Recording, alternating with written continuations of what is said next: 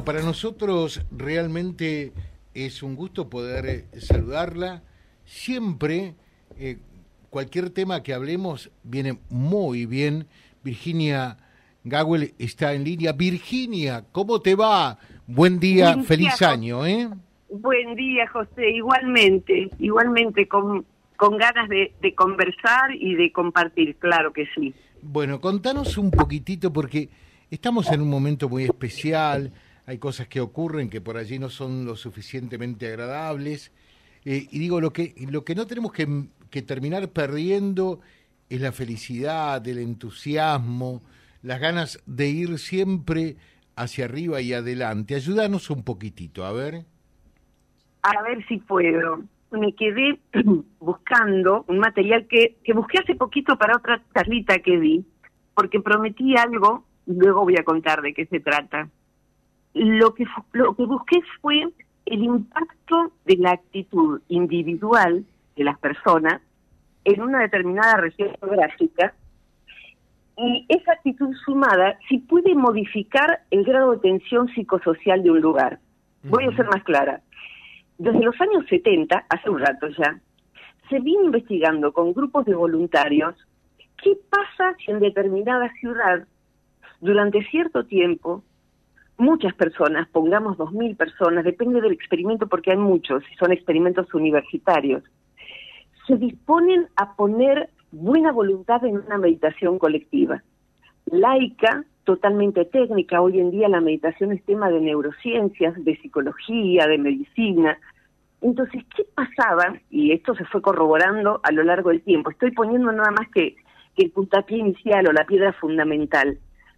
¿Hay realmente un efecto diferente en una sociedad que no sea subjetivo. Si un grupo de mil, dos mil o más personas se pone a meditar deseando de corazón que las cosas salgan bien, que haya buena voluntad, que haya paz, que, que haya bienestar. O sea, estoy poniendo en términos positivos. En términos positivos, lo que produjo eso es una disminución estadística de todo fenómeno de violencia menos suicidios, José, menos homicidios, menos muertes por accidentes de tránsito, eh, menos hechos de violencia en general. Esto es fácil de estatizar, llevar estadísticas, o sea, qué denuncias subieron en esos días. Eh, los resultados mostraron una caída, por ejemplo, en el año 85 del 72% durante los días en que se realizó esa meditación.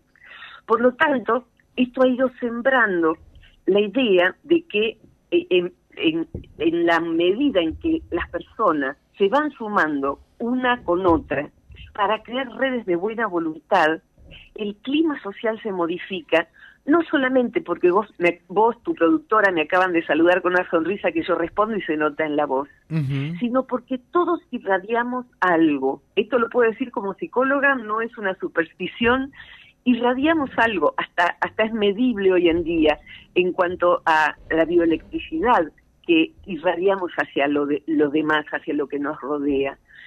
Además de que una propensión a disponerse, yo voy a tener buena voluntad, pase lo que pase el día de hoy, hace que yo me maneje diferente cuando tomo el transporte público, cuando me bajo, cuando converso en la cola del banco, eh, voy a quejarme o voy a contar algo agradable en un rato en la sala de espera del dentista. O sea, es una determinación, una autodecisión de decir yo, esté como esté el día, voy a tirar para adelante, como decís vos. No siempre voy a poder ir hacia arriba, pero para adelante siempre, José.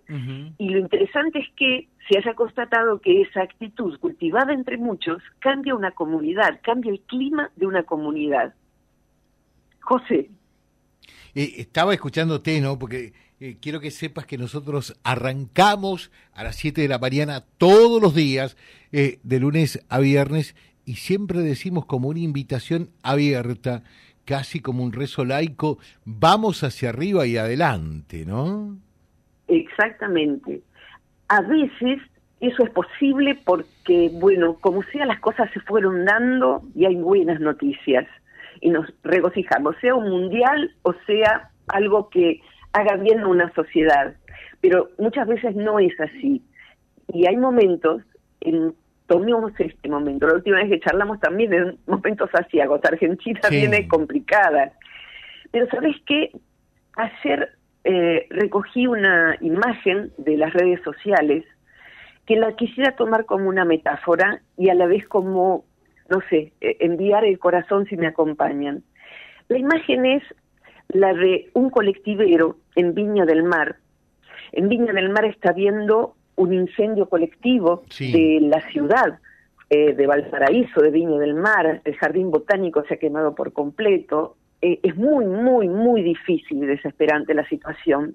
Pero ¿por qué traigo esto a cuento? La imagen es esta y es real, pero la voy a tomar como una metáfora. Un colectivero cargó a todos los vecinos que pudo en su colectivo y empezó a pisar el acelerador y mientras la gente rezaba, decía, vamos, vamos, tranquilos que vamos, tranquilos que vamos. Iban rodeados de llamas, derritiéndose en el camino, pero pisaba el acelerador con prudencia, viendo por dónde manejaba hasta donde se podía ver. En la noche iluminada por las llamas de las casas, de los árboles, de todo.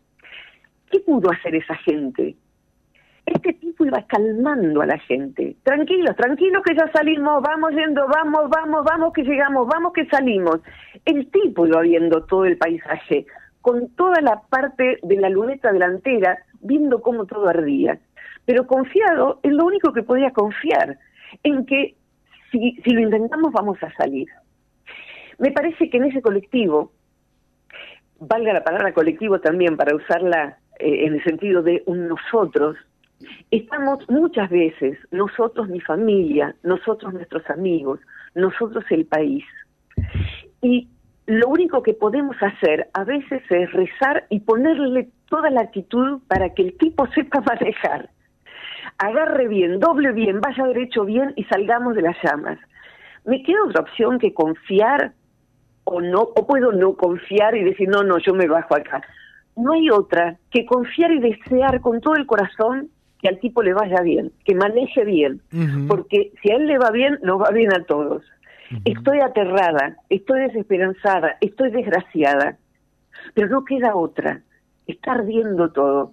Entonces confiemos en quien nos está dando la calma y no hay otra persona que pueda decir, salí, correte que agarro yo el volante. No, no es así. Ese señor es el que tiene el volante. Así que alentémoslo, recemos por él y recemos por todos los que vamos adentro. Ese tipo, que soy un héroe que está por, todas por todas las redes sociales, es la gran metáfora para el resto de mi vida. Y bendito sea donde sea que está. Porque quiero decir que sacó a todos los vecinos. sacó a todos los que iban ahí en ese, en ese está Bueno. Virginia, es el fin bueno de la historia en un clima tan tremendo como el que allí hay. Creo que a pesar de todo, nuestro clima no es tan tremendo como eso que es real, concreto y tremendo que está pasando allí hoy en Viña del Mar, Chile. Sí, sí, sí, sí, con más de un centenar de personas que lamentablemente ya fallecieron, ¿no? Sí, sí, eh, exactamente. Virginia, te pregunto, a ver, ¿qué le dirías a esa gente? Porque siempre se dice, podemos ver el vaso medio lleno o el vaso medio vacío, ¿no? Y vos ves gente que hasta tiene la posibilidad de irse de vacaciones, pero en lugar de decir, mira qué lindo este lugar, qué hermoso, estoy descansando, eh, estoy súper encantado, siempre le encuentran por allí la quinta pata al gato. Eh, ¿Por qué eso? ¿Qué es lo que tiene que hacer esa gente? Porque en definitiva vive peleada con la vida, ¿no? Eh, ¿Qué, qué es lo que puede hacer para mejorar? Ya, en principio debemos saber que es una reeducación emocional que todos tenemos para hacer, sobre todo los adultos. Ahora José empieza a haber educación emocional en algunas escuelas públicas inclusive, desde hace unos cinco años en Argentina y muchos más, más tiempo en otros lugares del mundo. Eh, la educación emocional consiste en conocer los hábitos mentales de uno. Y yo, yo me lo imagino como un pasillo de hotel eh, pero el hotel es nuestro y debemos saber que hay una habitación que por alguna razón allí fueron a parar, parar trastos viejos y los restos de una fiesta que hubo, no sabemos, pero huele a podrido. Hasta que podamos limpiarla, esa puerta es mejor no abrirla. Pareciera ser que hay personas que se habituaron al sabor a mí y el sabor a mí es abrir esa puerta y decir, con todo lo que yo uso y aspirar hondo ese aroma podrido, como que esa fuera mi olor, porque yo soy así, José. No, te podés reeducar. ¿Sabés qué? Identifica esa puerta y en el estudio de las propias emociones, uno va viendo cuándo, cada vez antes lo va percibiendo, cuando abrió y está oliendo esa, esa, ese olor así, ese olor rancho, ese olor a podrido, en una conversación. Eh, la, la, la cena se está yendo para un lado que es algo feo, tiene feo olor, no hablemos de esto, disfrutemos este momento, disfrutemos la comida, disfrutemos, tenemos el lujo de disfrutar, porque sabes que yo prefiero no mirar el vaso lleno ni el vaso vacío. Eh, hay un vaso, José, hay un vaso. y, y eso no es poco. Entonces, la reeducación emocional empieza curiosamente por no dar por sentado aquello que ya de por sí debiéramos agradecer. Después vemos de qué está vacío o está lleno. Pero un vaso es algo tan precioso. Estoy segura de que alguien que vuelva de un incendio a su casa donde quedaron algunas cosas, si le queda un vaso de cuando era chico, aquellos que no se rompían jamás, ese vaso va a ser precioso porque le quedó en ese vaso toda la infancia. Y va a dar las gracias porque encontró eso.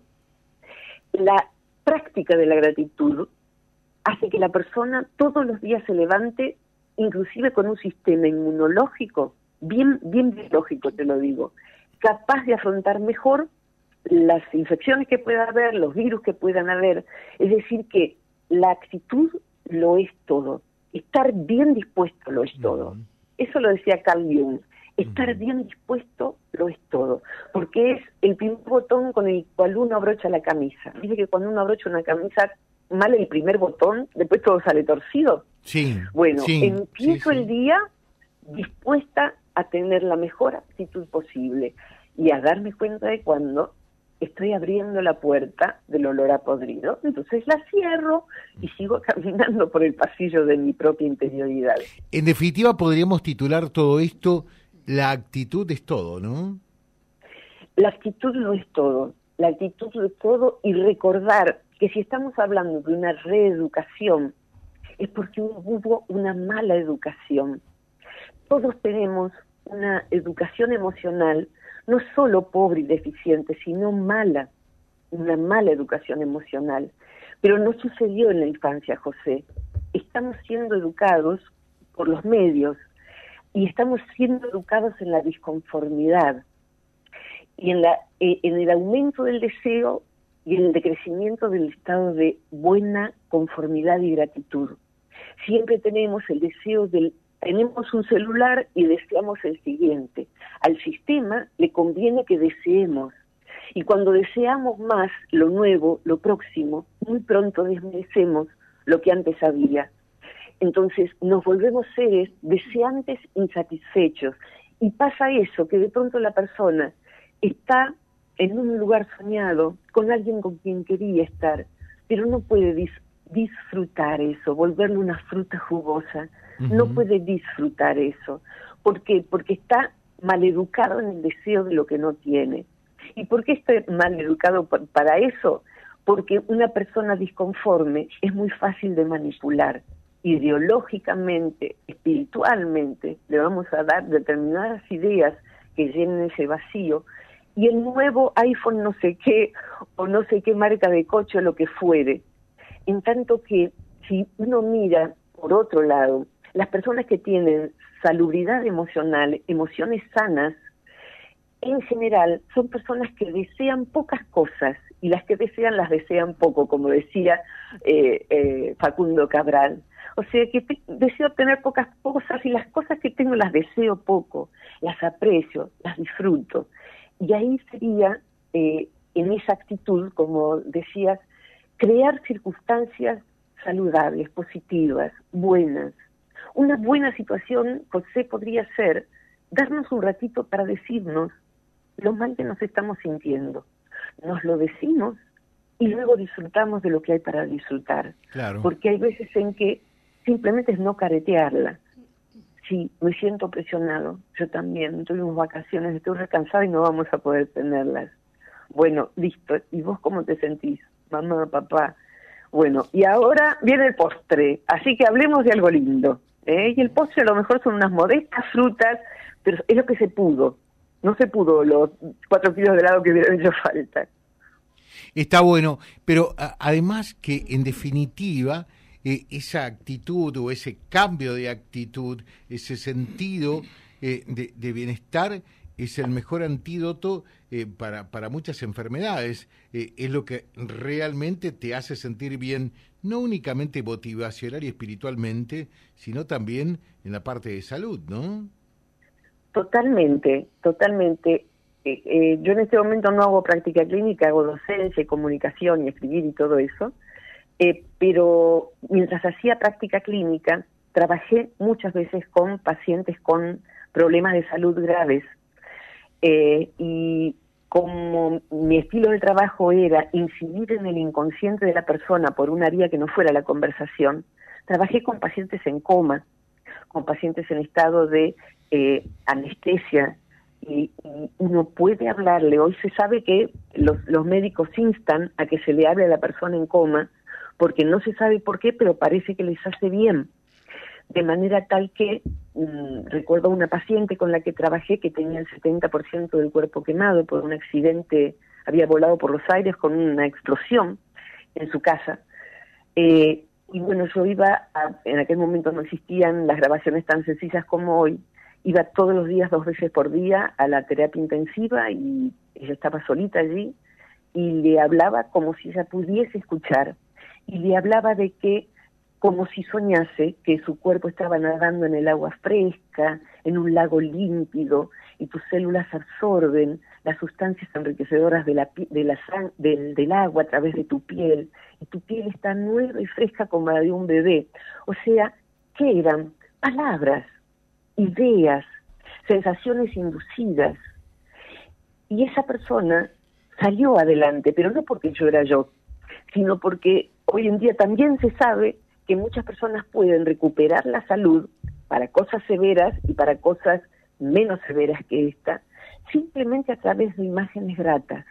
Por eso también sí, la palabra y la actitud levanta el sistema inmunológico y sí también exponernos indiscriminadamente a mala información, a grupos violentos, a ideologías que nos tiren para abajo y que no nos den algo recto y mesurado, o sea, la información de los dos lados para entender en qué situación estoy, nos enferma, nos enferma mentalmente, emocionalmente y físicamente. Tenemos que ser muy cuidadosos con a dónde llevamos nuestra interioridad, eh, porque hay gente que usa eso de adentro nuestro como si fuera un terreno vacío, entonces la gente va tirando basura a donde hay basura. Yo no soy basura, no estoy dispuesta a eso. Si alguien se levanta diciéndose eso, ya tiene una parte de, del vaso apropiado y, del vaso llenado de, agua fresquita.